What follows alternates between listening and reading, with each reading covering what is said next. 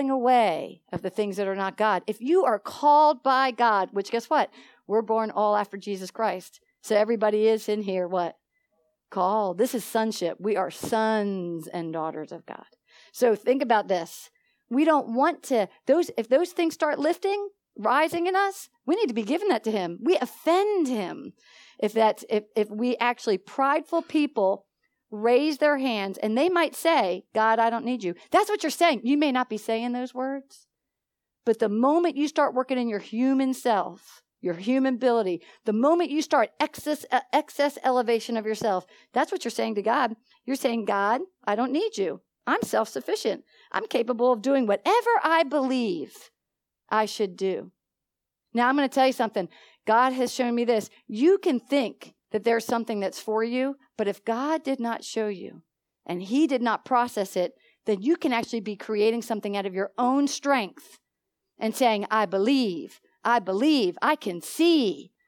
And you're missing God because it might not be His plan. Do you know what I mean? So I think that's very important to recognize that we offend God when we don't give things up to Him for Him to do. Think about, gosh, we live in a, I was reading this this morning, it's so awesome. We live in a world where we actually encourage our children to go, party it up, have it great, figure it, go to college, right? Get a degree so that they could have what they need, right? And we are, we are fluffing them up. I always said when Rachel was little, I wanted her to be a pharmacist. I was ready to put her in pharmacy school, go do all this. I was creating her what? Future is this little girl who had no opinion to say anything, right? And then I remember when I came in here, God squashed me down. He said, Now give her to me. And He developed her plan. He started showing her things. And one of the things He showed her is that she wasn't to go away to college. That doesn't mean college is, college is good, but He told her not to do it. So there's grace where God puts the plan in your life, but you can't create it. You can't actually say to God uh, that when you decide to do it in your own way, you're, you're offending him because he wants to do it for you. He actually wants to put a vision in your heart and then he actually wants to get you there. Isn't that amazing? Come on. We are, oh, we all want to make it happen, right? How many people want to make it happen? Right. We want to make it happen. But that's, he's got to make something happen in us to make something happen. All right. And the first thing that's going to be is we can't be doing actions or doing activities that back up saying, I don't, I don't need you, God. I don't need you, God. The moment you take it into your own strength and you think that you can push it, you've just taken it out of his hands. It says this attitude is an insult to the divine sovereignty People with this type of attitude trust only in their own abilities and not do not have the fear of the Lord. It is so awesome because we're not born to know the fear of the Lord. We have to grow into that. When you start having a relationship with God and He's going to reconcile you back to Him, the man, and then reconcile you back to man, the plan to receive promises, the only way a promise can have no sorrow is if you didn't do it for yourself. It's because He did it and gave it to you. So Proverbs 16:5 says, "Everyone proud in heart is an abomination to the Lord. Though they join forces, none will go unpunished." Okay. That's really serious. See, when we know this word now, man, when we think we're taking this as a mirror tonight, when you go home, I want everybody to think about where do I need to have the fear of the Lord? What am I trying to do be, uh, uh, uh, outside of Him? Because you know what? The devil is so tricky, he can make you think you're doing it for the Lord. Because, well, the word says this is a good thing, this is what I should do, but did the Lord really reveal that to you? Do you get what I'm saying? Sometimes we can create certain steps and certain moves, but if he hasn't really drawn us to that, he wants us. Why? The just shall live by what? Faith. We have to have faith. And I'm going to take questions at the end because this is, I got to get through a lot. Faith has to be built in him. We have to contend for a faith for things that he showed us, not in our own strength. In fact, there's just so much more lib- freedom when we realize he's going to do it. But the negative can join forces. Hey, the moment you say, I am, I am giving this to God, do you know how many voices come and meet up with the ones that tell you, you can do this, you can go do this, you can go get your own loan and get the car? Do you get what I'm saying? Think about how, how many people have heard the forces. I like it. Hey, there's two types of forces. The violent take it by force, right? We're supposed to use the word in confidence by force. But guess what? The enemy takes it by force too. he overtakes our he overtakes our mind. All right, here we go. So, here are the eight characteristics. Now, I gave you a copy of this, so you all don't have to write so we can wisp through these. All right? There are eight characteristics of a prideful and arrogant person. Now, remember, use it as a mirror. Use it as a mirror. As I read these out softly, I want you to use them as a mirror and think about when you have found yourself in this position. The first one is self sufficiency. They trust in their natural abilities, dislike teams, teamwork, and they feel they don't need anyone to accomplish their goals. This type of person lives independently from God and from others. Check self sufficiency. Self sufficiency is making you do it in your own strength. Two, perfectionism. I mean, I, la- I was, as I was studying this, I was laughing at myself. Perfectionism. Perfectionists are never happy. They're never happy. There is an element of, of, of imagination that we have. And in our imagination, if you have a natural perfectionist tendency, man, you can make everything beautiful, can't you? Right? And if you don't make it that beautiful, you're not what? Happy. Man, let's look at the holidays. Fa la la la la, la la la right? Christmas makes everything what? Beautiful. How many people feel down at Christmas? Right? You can feel down at Christmas because they've made such an image, the media, the, the, the advertising, and then it kind of makes you feel down because you're thinking, well, I'm not happy if I don't have that picture on that person's Christmas card. Right? Come on, a perfectionist starts working towards the picture that was never created for you. Isn't that awesome? Okay, so perfectionism is never happy with who they are. Come on, I love it. I got to laugh out of Charisse, right? We can create this beautiful picture a mommy, a daddy, kids, the dog, the great house behind, and say, Merry Christmas, Happy Holidays. And then you could be looking at that and you could be thinking, I don't have that. Do you know what I mean? Because sometimes we try to identify ourselves by another person when God already created us so wonderfully that He wants to create our own plan. Everybody in here was wonderfully made, and God has a special plan. It says, a perfectionist will have a hard time agreeing with others. They set goals. They set expectations. I'm just laughing. They set expectations and they go beyond the norm. If they accomplish their goals, See, this is Satan's plan. If they actually accomplish their goals, they feel superior to all the others. Hey, I felt that way before my, my real estate career. Otherwise, they become frustrated, overly critical of themselves, and tend to reject themselves, and they'll put themselves where they reject others. So, perfectionism, and look, we live in America. Come on. Even we, even, the worst thing that we do to America is our body. We are, there is images of what you think you're supposed to look like, and when you don't start looking like that, what happens? You're not happy because you don't think you have happiness because that picture created happiness. Remember, God wants us to spend time in a relationship with Him so He can create what is our happiness. So it's awesome. This is a good, I love this. Isn't this a good checklist? Selfish. This is a type of person who strives for self satisfaction without regard of others because they feel nothing will give them a sense of satisfaction. They try to satisfy their egotistical needs with wealth, fame, sex, and anything they might believe can satisfy their desire. They seek self gratification at any cost and are always looking and asking for more. This is what I love about this chart.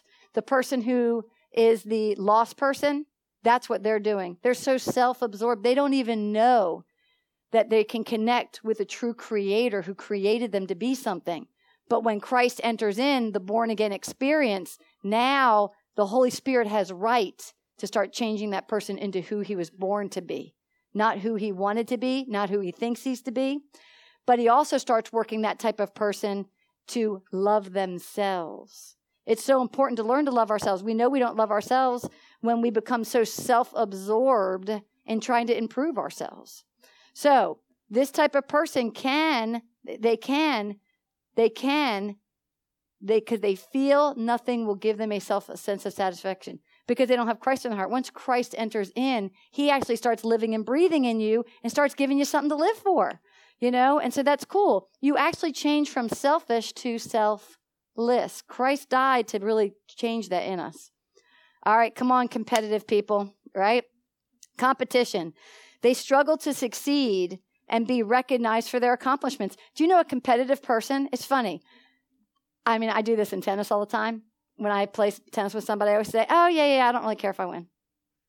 I do. I always say that. I don't care if I win, even though I really kind of want to win, right? Okay, but I say, I, I did this to Kim McCoy. we started playing tennis a couple times. I was like, Yeah, I don't care if I want to win. I don't care if I win. You keep score. Because, hey, usually if you're really competitive, you want to, like, what? Keep the score, know where you're at. I was like, nah, I don't really want it. But deep down, I was like, oh, I want to win, right? So anyway, but she's like, oh, I'm competitive. I'll keep score. but really, I was competitive too. So don't always think that competition is always on the outside. There is, the Lord really revealed this to me, and I'm going to try to teach it the best I can today. There is an overcurrent pride and an undercurrent pride. I definitely function with the undercurrent. My, I don't tend to always be noted on the overcurrent. The over undercurrent person says, "Yeah, yeah, yeah, you keep score, whatever. I'm gonna, I want to win, right?" And the other person's like, "Hey, I want to win." They're out there. They're like, "I want to keep score because I want to make sure I get my every point." So remember, but that actual person struggles to, to succeed and they actually struggle to actually be recognized because they want to be recognized so much that we already read the verse. God can't even honor that. So you see people with these great physical abilities that could be excellent athletes, excellent students, but because of pride and arrogance, God never lets them actually feel that recognition. That's really powerful. You see that all the time. You can see somebody, man, come on, Chris does sport. You can walk into a room and you can eye it all up. Oh, that's the winner. But that person can be so full with pride, they never actually ever get recognized for the ability that God did actually bestow on them as a gift. So I want you to think it. God cannot work through competitive people. They have an innate need to call attention to themselves. The, hey, think about it. Even in a tennis match, I called it first. Nah, I don't have to keep score, right? I was the first to speak. And seek the applause of others. Come on, we're also taught to do what? We clap when our kids fall. we clap at the littlest things with our kids. You know what I mean? they're first this, they're first. Yes, right? And then when they don't get attention, they don't even understand. Come on, we all are really like that because we also have functioned. Some generations, we have really grown up with very physically abusive parents, and our attention only came from negative abuse. So I want you to keep this in mind. Sometimes we look for applause because a lack of understanding true love. And so competitive rises in a person who might not even have the nature to be competitive because they never received the applause, whether negative or positive. So, okay, this is a really good one. Spiteful. Have you ever said that person's really spiteful? Do we really know what that means? Let's look at that definition. Spiteful people are unable to. Oh, this is so deep. This one is the one that really enlightened me when I was studying this. Spiteful people are unable to forgive or to even accept being offended. Oh, man, I love that. I, I can think about every time. Oh, I'm not offended. I'm offended. No, I am offended. but we actually, a prideful person actually puts barriers up. Oh, this is so deep because we can know the right answer and then we start doing that answer in our own human strength. And the whole time we are being spiteful. Gosh, that's a that's a harsh word, spiteful, right? We are unable to get or to even accept that we were even offended because there is because their ego gets hurt. See, the enemy wants to think we're guarding our ego, protecting it, when the whole time God's trying to get the truth in it. But the enemy wants to protect the lie through spitefulness, through competition, selfishness. It says, they are vengeful and consistently worry about their reputation. How many times have you guys, when you see somebody come to Christ and they're afraid to say something about using the word Jesus, right? Because they're so fearful of their what? Reputation. We had an awesome lady came in here and she's like, I've done this, I've done this, I've done this, I've done this. I don't know how to change because I'm going to be treated wrong because I love Jesus. She actually said, that she knew she would not be accepted. So that would be, that'd be worrying about your what? Reputation. When we worry about our reputation, it actually causes an act of vengefulness, and you actually do something you would have never done just to protect your reputation. When Jesus came with no reputation, he didn't came of reputation. We shouldn't worry about it. We just we should not worry about our reputation. We should worry about what God has instructed through the Holy Spirit for us to do every day. Don't worry about your past. You got to move forward. So this is awesome. It says they prefer to argue and satisfy their pride than to forgive a person. Think about it. Wouldn't you have rather argued if you're right with somebody than just to say, Will you forgive me? There's a growth. Sometimes it's really hard for us to actually ask for somebody's forgiveness instead of let me just make the point that I was right. I mean, I mean, I, I, I have really grown in that. I had to realize I was a spiteful person. I didn't realize that. I worried about my reputation. I would d- deny being offended. Do you know what I mean? Because I'd be like, well, it really doesn't bother me. But then when you start, the devil starts working that little mind and it starts bothering you. All right. So isn't that cool? That was a cool definition, wasn't it? Cool for me. All right stubborn and ambitious. A stubborn and ambitious person, they continually seek to do their will, saying things such as, This is how things are, and I can do it better. They seek high profile positions, and when they are asked to do something, they do it their own way and are incapable of following someone else's instructions. How, I mean, come on, we see that every day in the business world. We see people that you might ask them to do something, and the first answer they say of that, no. They don't even know why they're saying it. A stubborn and, ar- an ambitious person, they'll say no to something before they even listen to try to, or ask the Holy Spirit, what should I do at this moment? So we've all been there where we have said no because we're really trying to seek to do it the way we're comfortable with. In fact, you know the Lord is challenging you to mature because we're all called to what? Mature in the body when He puts you in a place to be challenged like this ministry. Come on. How many times have we been in this ministry and we get challenged, and the first thing that comes out is like, oh, no, I can do it this way? Does anybody want to admit that? Right? I can do it this way. But really, we can't do it our own way. God is looking to see if we'll do it His way, in His way, with the right leadership and authority working around us. So it's awesome. So we have to be open to be changed so we can receive. See, pride blocks. It's like it's like we talked about the other day about the wells being opened up and the Philistines came in and filled the wells. All these things that we're talking about is like dirt filling into a well, causing the flow or the fountain of the well to, to explode. All right, skeptical. Skeptical is doubt. Doubt is a byproduct of arrogance only one degree higher. Skeptical, arrogant people believe in nothing but themselves. You know, we are really born in that. Come on. Our parents even raise us. Oh, you're great. This is awesome. You're going to do good. We actually become skeptical when we're taken out of one fish bowl and you put the little fishy in another fish bowl, right? Because they're checking out their surroundings because they already got comfortable in the one bowl. And so that's what we're all born into sin in that one. Everybody's born into that, born into an understanding, an assembly of God. But then God then has that moment where he's going to put you in a different fishbowl so you can grow up in Christ. But yet the first thing that's going to hit is what? Doubt. Doubt hits us. And the first thing we think is, I can't do that. And then the answer is right, you can't do that.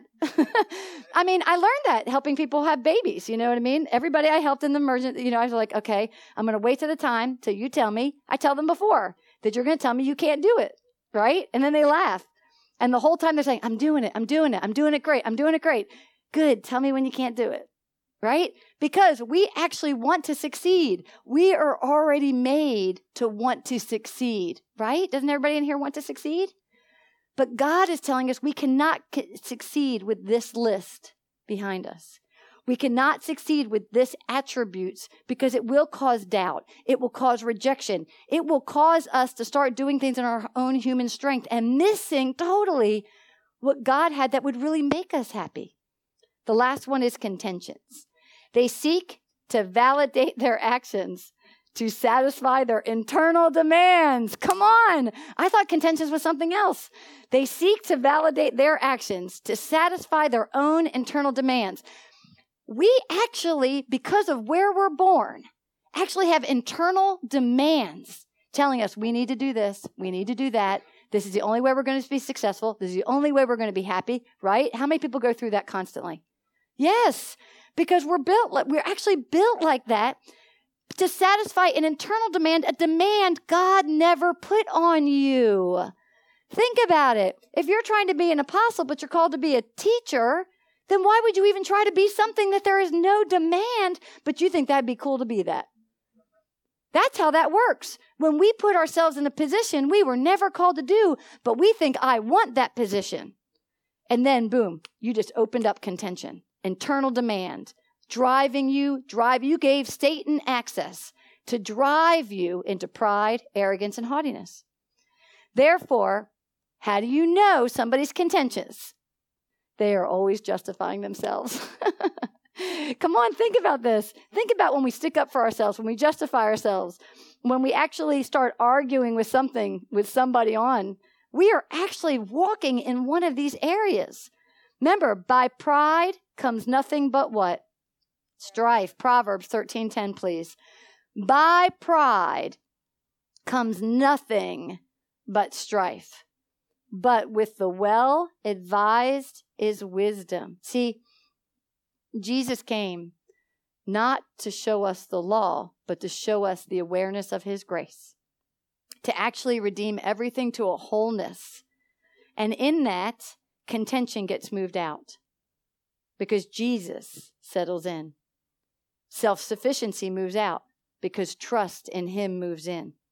Perfectionism moves out because grace gives you everything you need to do what he has for you to do.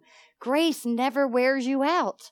I mean, and guess what? If as we're moving up in the spirit, as we're growing up in the spirit to maturity into the body, when you're feeling the argument, the fight, the justification, one of these things is being moved out. So praise God, right? Because we actually have to go through the rotation. I love it. Well advised wisdom. Christ wants us to be in relationship with Him so He can actually give us His wisdom instead of the way we think it should be. So, what is the origin of pride? The origin of pride is manifested after Satan. Put up Ezekiel 28 17. This verse is talking about Satan. This verse is talking about Satan. Ezekiel 28 17. Your heart was filled up because of your beauty. Your corru- you corrupted your wisdom for the sake of your splendor. I cast you to the ground. I lay you before kings that they might gaze at you. Satan was kicked out of heaven. And when he was kicked out of heaven, it was because he chose to be more independent than what God gave him to be. He chose to have a pride that was greater about his abilities, but who made him beautiful? God made him beautiful. He made his voice beautiful. He made everything awesome. He wanted to be right above what was right. See, let's look at the dial. There's a dial for each and every one of us, a place that we're to be that's right. But when we want to be righter, do I sound like a little kid? That's what I'd say to my sisters and brothers. I'm righter, right? Okay, when we want to be higher than what that place is, we have just fallen into our own beauty, our own splendor, and we actually corrupted the wisdom that we were given for what we were really called to do. Do you get that? That's pretty deep. If I was called to be a teacher and God has given me ability to do that, and then if I go and try to be something I'm not, do you see what I'm saying? Then I might take the beauty of a teacher and turn it wrong because I'm going to add pride to try to make myself do something else that I wasn't called to do. And then no matter what, God already said, the enemy will start building you up in pride and you'll have to do what? Fall. You have to fall. So, the origin is independence. Satan introduced the spirit in the sense of independence. It says from that moment, we've all been influenced. We've all been controlled. We have all been by the spirit of pride. One outcome can cause, I love this, the spiritual blindness. Okay, now we're going to get into this. Everybody sees unforgiveness, right? Now, for those of you who are new here, this is your spirit. This black represents the lust of the eye, lust of the flesh, and pride of life that calluses, that holds down our spirit. Okay? Spiritual blindness is when you can't even see what your destiny is. You can't even see your destiny. Because if you have anger, envy, jealousy, bitterness, what's this word? Pride. And what? If you have pride, you're complaining. If you have pride, you're bitter. If you have pride, you're anger. You are exhibiting these. And then all of a sudden, Satan builds his own wall. This man, it says, your heart was lifted up because of your beauty. You corrupted your wisdom for the sake of your splendor. Satan sits on his throne in our soul. Think of it. This, this darkness is sitting on my soul. My spirit is here, and it now has created its own throne. Through pride, bitterness, complaining, anger, envy, jealousy, he actually starts building up a throne just so you won't know what your destiny is. When people come in here, they don't know what their destiny is. I mean, people can accept Christ in their heart and still have no idea what their destiny is. They can actually have a spirit that's breathing, which is the excellence of God's power within you. But it's an undiscovered destiny. Come on. Until I walked, I was 40 years old when I walked through the door. I didn't even know I had a destiny. But two weeks before I ever came into this, ever before I came into this ministry, I remember saying in my car, I'm so exhausted, put me in my destiny. we, God sets us up for the time where we're going to ask to be put in our destiny. And if we're going to be asked to be put in our destiny and Christ is in our heart and we're in agreement to that change, then you better watch out because Satan sits on his throne trying to rule our soul so our spirit cannot reveal that destiny. There are some things that have to fall away bitterness, pride, complaining, anger, envy, that all has to fall away to a measure for you to know your destiny. Raise your hand if you know your destiny. Raise your hand if you know your destiny. Okay, so that's cool. Some the people who raise their hand, they've been coming to this ministry. But if this is new for you, God is going to break something out tonight so you will know, so you can start seeing, spiritually seeing. On the earth, we see perceptually. I see you. I see what you're wearing. I see what you're doing. In the second heaven, you know that you're affected by this, by Satan, his beauty and splendor, when all you do is conceptually see things. That means you're taking what you see and then you're taking what your mind believes and you're creating splendor. Come on, think about it. In all those things, there's eight characteristics. I can be angry and think I have the right to be angry because I conceptualized the situation, took this dark spot, and I lifted up and created what I wanted it to be. And I put myself in the position of right. Does everybody understand that? But when Christ enters in, he wants to show you where he is right, where he is placing you. And in that, he's going to have to cut one of these things, going to cut these things down. But I'm going to tell you, you know when pride is coming because when that man sitting on that throne is lifted up and lifted up, and you're righter, and you're not even seeking God, beware because what's going to come?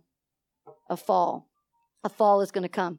So keep that in mind. Spiritual blindness blocks us from knowing our destiny. When we actually break through and get into that third heaven, then we have spiritual eyes to see the destiny God has for us. So, what is the meaning of Leviathan? Now, we started off by saying in the beginning that this spirit is known as Leviathan.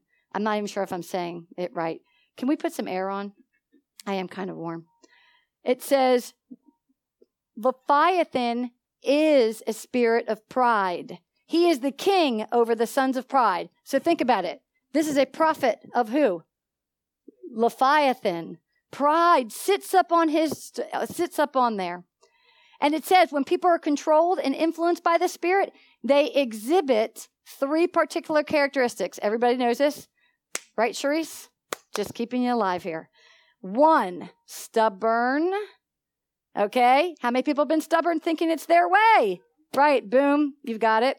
All right. Stiff necked. That means you become so firm in your position, regardless if you seek the word. but you become sticky, unmovable. You're not going to look anywhere else. You've already decided what to fix yourself on. And then hard headedness. Gosh, how many people can be so stick to the stick to it, stick to it? We've all been there. All right. So now, how does the Bible describe the spirit of Leviathan? Now we're going to move through this quickly with the verses. If you have it in your book, there are 13 ways. Put up Isaiah 27 1, and I love this. If you are saved, now I'm going to tell you, if you've accepted Christ in your heart, do you know there's a coming judgment? I want you to think about this. Even in the Old Testament, before they got into the Holy of Holies, the items that were located outside were made of brass. Brass is a sign of judgment. That means when the sun hit it and the water watched it, judgment has to come out and be evaluated. See, when we come into here, that means all those eight characteristics are going to be on judgment. But Leviathan's on judgment, not you. See, when you come closer to the word, God is going to elevate, elevate these symptoms, these um, defenses, so that you can start knowing what's on judgment. You're not on judgment. The Leviathan spirit in your soul is on judgment. Because how many times does it make you feel you're being judged? Okay? And so I want to get that out of everybody's mind. You're growing in Christ. The Holy Spirit in you's job is to actually move him out. So when you surrender, that means that spirit's going to be on judgment. Allow it to judge you. If you are saved, then that means that's where he wants you. You are not being judged, but the spirit of Leviathan is being judged. So what I'm going to read, I'm going to read 13 things that describe what will be on judgment.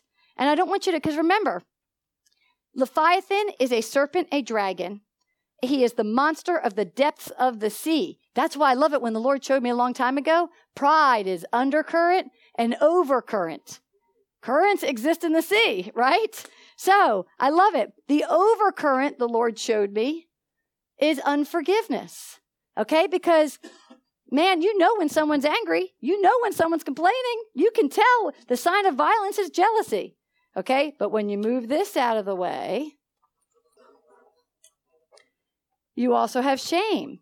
Well, there are eight characteristics, but what's in shame?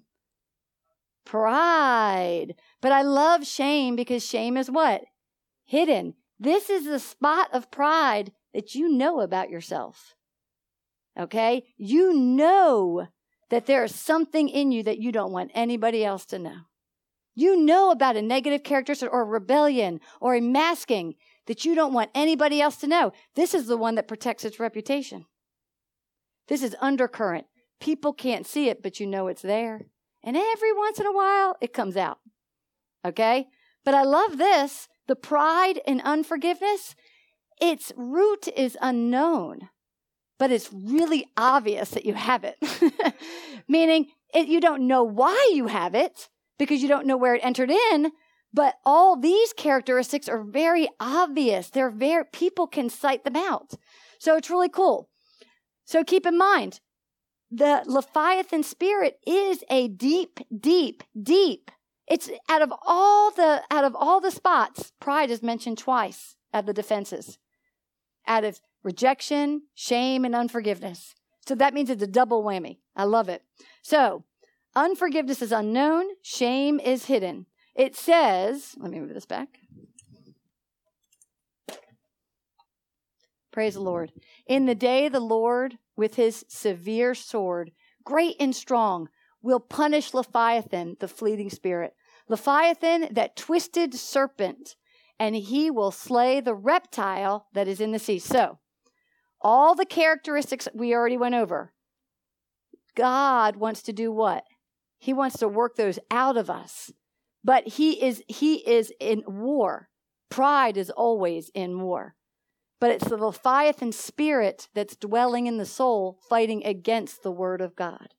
But God already says that he has to punish Leviathan. So isn't that awesome? So whatever's working in us and we feel it building up, let it be what? Defeated by the word. Let it be washed by the word. Let it be delivered from you in a deliver in a deliverance experience. The first thing you have to do is just admit you got it. If you can actually admit you got it and lay it down. That's what I was doing to myself before I taught this lesson. I sat, that's why I started laughing at these characteristics. I thought spiteful was just being mean to somebody. I, didn't I didn't really know what spiteful meant. I started looking at it. That's not a nice word. I think I'm there. you know what I mean? I say that kind of jokingly. I would rather be transparent about what I see in my mirror so that when I lay it down to God, I will get delivered from that. All right. And I want that for everybody in here because it's not us on trial. It's what? Leviathan is on trial. And he already says he's got to slay it. He's going to have to kill it. So whether out of all those eight descriptions, some are overcurrent and some are what? Undercurrent. Some of you in here really know you got the stuff. You know what I mean? Just from reading those definitions. So you don't have to be open to me. You have to be open to him to do the inner deliverance. See, because shame is so hidden, it's an inner deliverance with an outer manifestation. The outward, man, it can be cut so easily. But yet it's like surgery. Jesus came to give us that surgery. So here we go. Number one Job 41, 1 through 2. These are the 13, You'll like these, the 13 ways the Bible describes Leviathan. Now, I told you the eight ca- characteristics. Now, you tell me if you're in one of these, and we're going to go quickly. Job 41, 1 and 2. Okay, it says, can you draw out Leviathan with a hook or snare his tongue with a line which you lower? Can you put a reed through its nose or pierce its jaw with a hook? That means, is this going to be easy? It's not easy. It says this, re- this refers to man's ability to dominate the spirit. That means the moment it starts to show, the first thing you want to do is what? You want to dominate it. Our human self wants to repress no, no, I'm not prideful.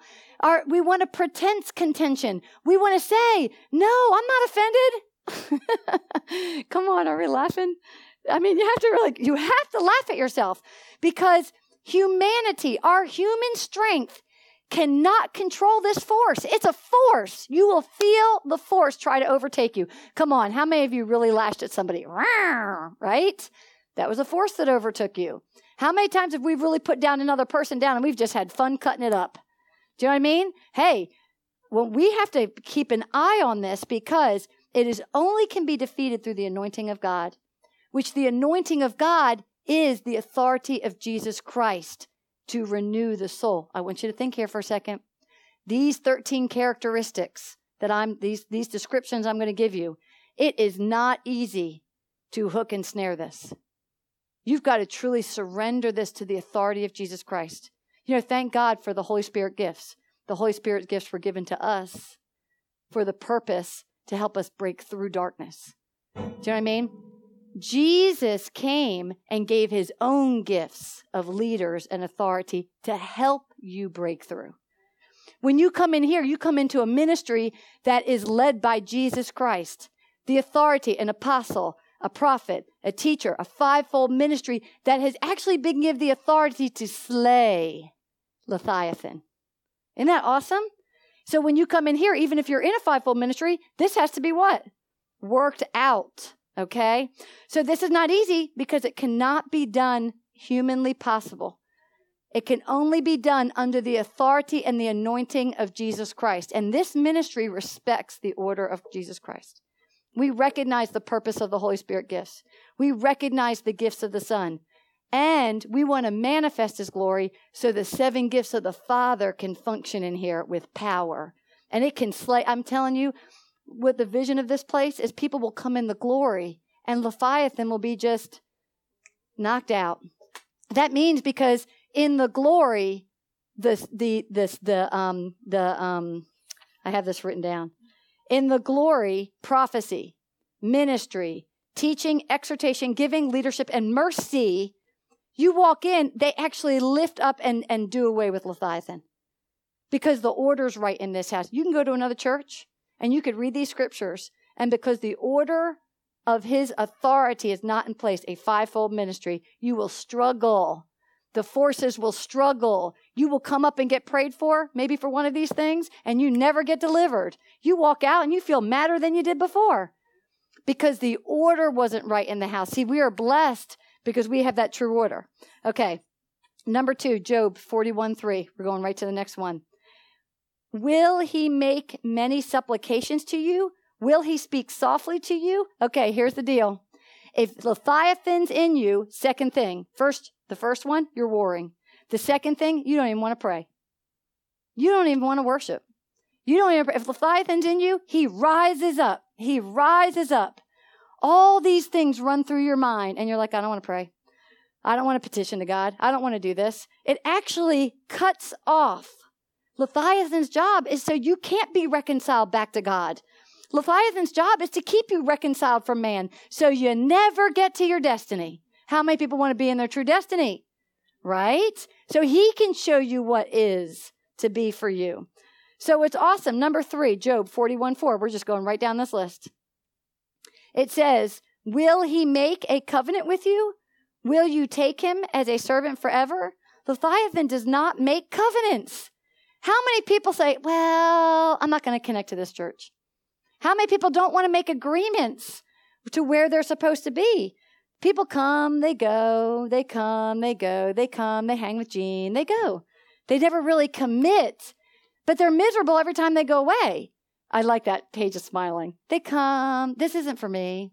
They go. They're why? Because you know, it's so funny how we'll respect a piece of paper we sign, but we won't even uh, respect the covenant of God that we're supposed to be in. See, that's what I'm saying. The world, Leviathan, cuts that communication off. So we don't even believe in what a covenant. I remember the first time Zinni taught on covenant, and it was like when she was talking at my whole mind just was like, oh, we have a covenant? I didn't even know that. I could accept Christ in my heart and didn't even know I have a covenant agreement with the Father of heaven who wants to actually manifest what he created me to do. He actually has a destiny for me. And if I stay in alignment in covenant with him, See, Leviathan wants to make you think you're not in covenant. You're not in agreement. How many? We've been there, right? Okay. So it, it, it becomes very independent, and we don't want to submit to any authority. See, that's what I love. When I learned what the authority of Christ was and that it manifests here, surrender to it because you are guaranteed, you are guaranteed that you will be delivered from this if you stay in here. You are guaranteed. Number four, Job 4 8, 8. It says, Lay your hands on him, remember the battle, and never do it again. Pride is always at war. Never argue with a prideful person. Never go into battle because you're going to do what? You're going to lose. If you haven't been delivered from pride, you cannot battle somebody else that's got it. Because it's just going to entertain each other. It's just going to keep going. So why would you even lay hands onto that kind of, why would you even enter into that? If Christ is in you, somebody can be battling you and you just what? Just surrender. Just sit, don't speak. That's the best way to handle it. So, because pride, that's a sign. Pride is always in a war. Its argument's always going to be bigger. It's always going to be better. It's always going to be you're lesser and it's greater. All right, but he gives more grace. Therefore, he says, God resists the proud, but he gives grace to the humble. All right, number five, 4115. His rows of scales are his pride. They shut up tightly as with a seal. Okay, these are like the scales anger, envy, jealousy, bitterness, pride, complaining. Here is our spirit, and here is our soul that's seared with that darkness. But it keeps layering one layer. You know what? If this was a roof and you had these were shingles and they went down, you know what I mean? Like a roof angles down. Do you see how the shingles are on each other? Trying to repress down the spirit. So think about a roof that has shingles so that the water can go over it and not in it. Okay? See, shingles, scales, even a fish who has scales, it's, it's got an oil to it, right? So water can't get in. See, when we flow in the Spirit, when the well wants to break out, it can't break out with pride. Do you know what I'm saying? It can't break out with our own thinking. We actually have to have a renewed mind so that the Holy Spirit can flow from the third heaven through our vessel. But we become like a roof with with scales like a what's it called? What are they called? On a roof. Shingles. shingles, right. They're like shingles layering over each other so the water doesn't get in. Isn't that awesome? So he says his rows of scales are his pride. The things we won't let in and the flow and understanding, the things we reject and the things we argue are the pride within us when we're supposed to be open to growing. Number six, Job 41 16. One is so near another that no air can come between them. That means their scales are so tight, you can't even breathe air. You know what I mean? That means the air is so tight. It says the word air in Greek, pneuma, it means spirit. If we apply this term to Leviathan, we could say that his scales are so close to each other that the Holy Spirit air cannot enter through them. Wow, isn't that powerful? Okay, I got to give you a revelation God told me. This is in Isaiah. The Lord showed me that when Jacob right was really fighting his pride. Jacob was young. He was he was exercising his strength of what he really believed. Come on he had a lot of things he believed because what his mom told him. He did a lot of things because he was told to do it not because he knew what to do. Well god wrestled him right? He wrestled that pride down so he could what? Ask his brother for forgiveness. Well the beautiful thing is God bestowed him because he he he actually was going to walk out God's instructions he actually bestowed him. I called Jacob, this is so cute. I called Jacob like the first pride. There is a pride of ignorance. Jacob was ignorant. He didn't know why he was struggling with God. He didn't know why he was wrestling with God. When we come in here, we're like Jacob, right? We're so innocent. We don't know what we're even fighting.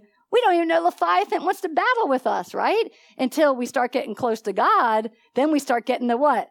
The manifestations of anger, the manifestations start to manifest. So I call that the first pride, Jacob's pride, ignorant pride. All right. And then God said, Hey, Jacob, I'm going to change your name. Your name is what? Israel. Okay. because he knows better. right? Now he knows God. He is inherited from God. And so Israel has what? Offspring all right. And then he had 12 tribes. Jacob was, Joseph was so awesome that he got what? Double. His, his two sons, Ephraim and Manasseh, got a, he got a double portion from them. But then I love it. So God actually blesses Israel. But then it's all through the Bible. Woe to Ephraim. Woe to Ephraim. I had to look up Ephraim. Ephraim means pride. Okay? Ephraim had so much pride that he raised up his descendants with pride when he grew up knowing better.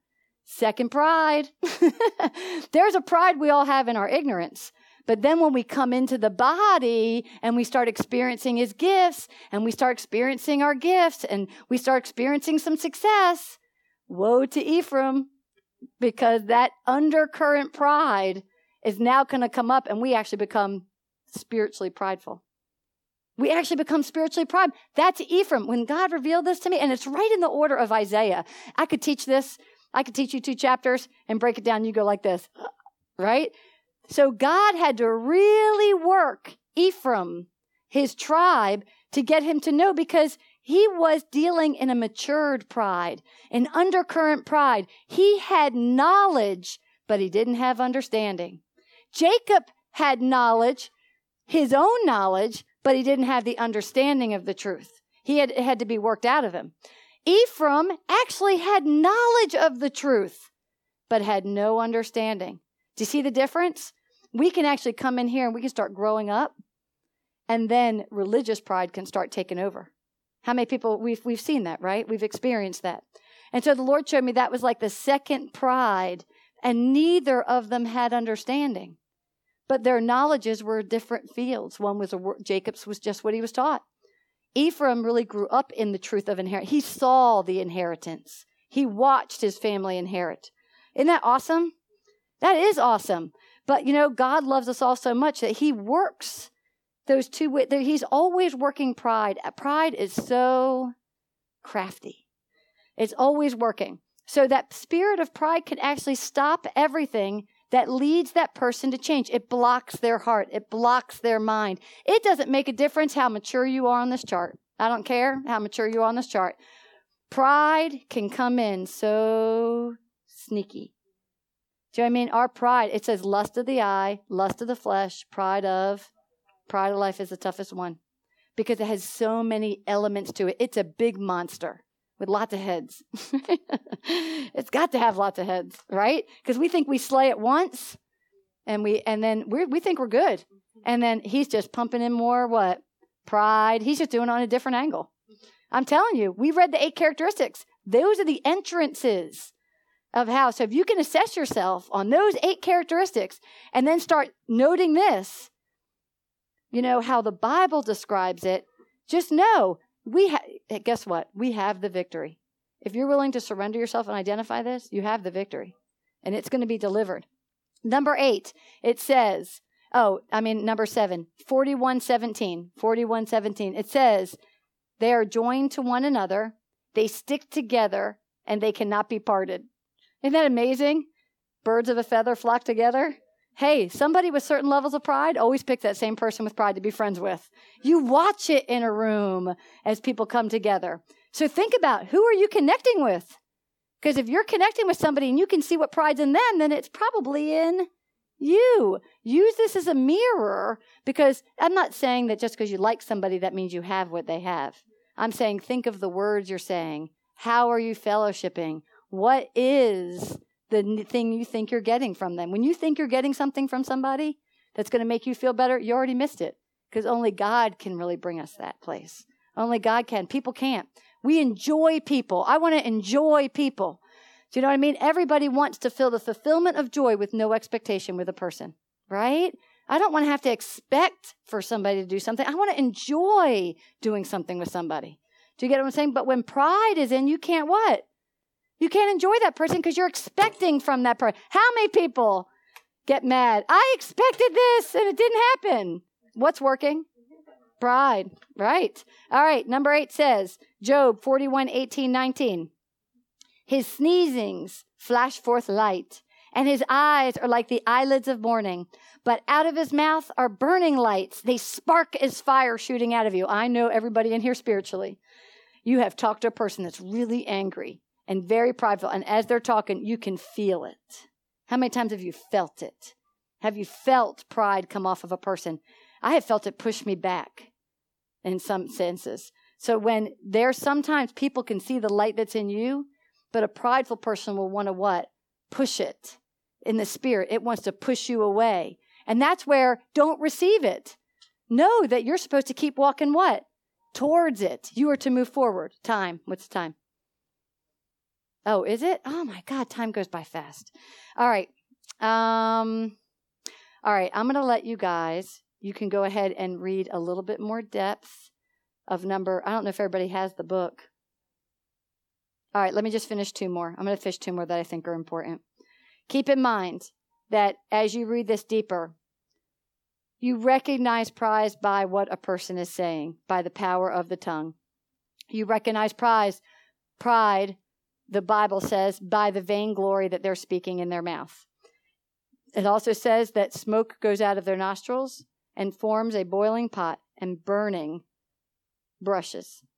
The word of boiling gives the idea of emotional and sentimental state of agitation. Anytime you feel an agitation, pride is, is working. All right. Pride is prone to anger. All right. Number 10 says, strength dwells in its neck and sorrow dances before him. That means it's stubborn. It's headstrong. Number 11 says, his heart is as hard as a stone, even as hard as his lower millstones. That means a person of pride has such a hard heart they can't open it to even hear what is truth. 12 says, He makes the deep boil like a pot, He makes the sea like a pot of ointment. Prideful people usually cause serious problems. How many people can take the littlest thing and start to make it the biggest problem in your Come on, we've seen it in workplaces. We've seen it with kids in school. We see it with ourselves as parents. We can take one little thing and we can make a mountain out of a molehill of it and we don't realize that we're functioning through pride. So remember, Job 41:34 says, "He beholds every high thing. He is king over all the children of pride." So, what spirits are related to pride? It's very easy. It says right here on the page that they are anger, arrogance, conflict, disobedient, independent, lies, witchcraft, perfectionism, rebellious, vanity, divination, rejection. Pride is a spirit that creates a false sense of the security. And guess what? Pride always wants to be fed with a compliment. It wants, the more you feed it what it wants to hear, it elevates itself up. Do you know what I mean? But then it's never dealing with the problem. That's why when in here, when the baby flies across the room crying and screaming, we don't what? We don't catch it. We let it fall. Because if we're to catch it in midair and cuddle it when God's trying to do something with it, you ever hear we don't pet the devil? We don't pet, it's not about petting the person. We don't pet the enemy we see elevating in that person because we'd rather come to its what? Fullness, right, the maturity, so it can be delivered. And we there's been a lot of deliverance in this ministry that deals with pride. So, three things that you need to do when moving and growing in this. The first thing is is you have to be you have to have true humility, not false humility. You know you're acting in false humility when you actually do what you know is right, but you're looking for the attention because you did it right. That's false humility. True humility is when you know it. You're starting to feel so inside that the Lord is humbling you. The Spirit is humbling you. And He actually works something in you where you go and ask for forgiveness or you go do something out of a humbled spirit. Not because it's in your human ability to do it, but it's because God asked you to do that. So, allow, that's why we have the gifts of the Holy Spirit. The Holy Spirit gifts are to help us break through. They are put in place to help us remove darkness so our minds do not become attacked, so we can hear the instruction of God. So, because there's always going to be an act that we have to do. Number two, it's important to know that we have to ask for forgiveness. Once you identify, you start feeling humbled, you start feeling something's not right, you have to ask the Lord, what are you working on? And when you hear an area, when you go through those eight characteristics, you might hear one of those words now that you know the definitions. And then that a repentance includes, it means that you're saying, I want to change my heart. You want to ask for forgiveness. You want God to open the door so you can be delivered from that. And I got to tell you, I met a girl, Christina. I know a lot of people know her. She came here and she said that ever since the baptism, it's like this the Holy Spirit has broken out into another level in her heart. And God has been asking her to do things that she physically does not think she can do. One was really quit smoking. It was awesome. She actually she was smoking, she gave it up, she started reading the Bible, then then it was awesome. She said after the baptism, it was like it was like there was a more responsibility because when God, when when Christ is in your heart, what he starts, he's going to what? Finish. We actually say to him in covenant agreement, I want you to finish the work you're going to do in here.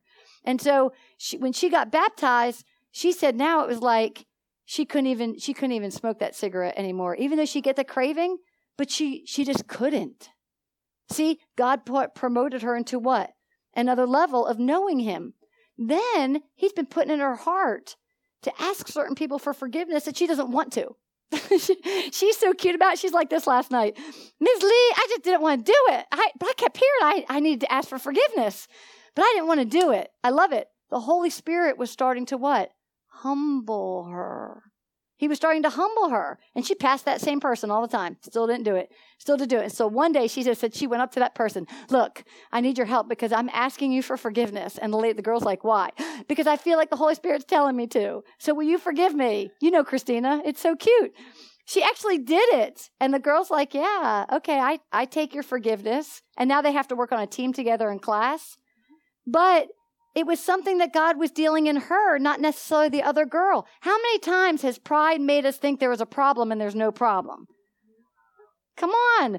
But yet, if it is a problem in you, God wants to deal with it. Come on. How many times have we been in a place where God wanted you to step out to another person, regardless of what your, what your brain is thinking? But stepping out of it does something for Him. So when we repent, we have to ask God, what are we working? And ask for His forgiveness. And then He's going to show you what to do. He's going to follow it up with an instruction. He's going to give you an instruction because He wants to bless you. He wants to change you. He wants you to decrease so He can what? Increase. The increase is so you'll do what He's asked you to do. All right. And then the last thing is to renounce that spirit. If God showed me spiteful, do you know what I mean? Then I need to renounce that spirit. But then I renounce it with the word of God. See, in our prayers, remember, Leviathan does not like to what? Pray. Okay? So when you start praying something out, whether you understand it or not, you are actually taking a stand in, with the word of God. You're putting on your armor and you are walking that out. But then I know this because every time God has me start praying something out, He asks me to step something out. That means there has to be an action that follows that prayer. You just can't pray, pray and wait for something to happen. In prayer will always be instruction. At least that's what I experience. Every time I pray about something and I'm really broken about it, He will give me an instruction. And a lot of times in the beginning, I didn't think I could do that instruction. But every time I took the step towards that instruction, He took a step towards me. Drawing closer to Him is taking a step towards not just praying out what you identify, but it's also renouncing it in word, but then saying, What do you want me to do about it? Man, we have so many testimonies of this ministry of people who draw closer to God because they stepped towards in the renouncing of what they saw was wrong, doing the instruction he asked to do, which the whole time you're doing it, he's doing something in those other people. Do you get the depth of that? See, Leviathan doesn't want you to ever draw closer to God because he knows God will take one step closer to you. That means you are going to receive from him. So, the most important thing is when we renounce in the spirit and you are truly praying out what you're in agreement to with him, what you've identified, he is now going to ask you to serve. See, you actually work in the service of Jesus Christ when you do the instruction he told you. You actually work in service to Christ. Jesus, when he came, he didn't want, he taught his disciples service by washing their feet. He actually taught his disciples, he said, No, I'm going to wash your feet. I'm going to teach you how to take a step. And they were like, No. It was Peter, right? Peter said, No, you can't wash our feet. Do you know what I mean? Because he already put his pride in him, already put him at a certain elevation. But Jesus said, No, I have to wash, I have to wash your feet. I have to serve you. That's what I thought was so great about Christina's story last night. She actually said she heard the Holy Spirit tell her to go ask for, for take a step towards this person because secretly she didn't like the person. She really didn't like the person. Isn't that awesome? Like she's not trying to hide this. She'll give this testimony. She did not really care for that person. She didn't know the person. She knew nothing about the person.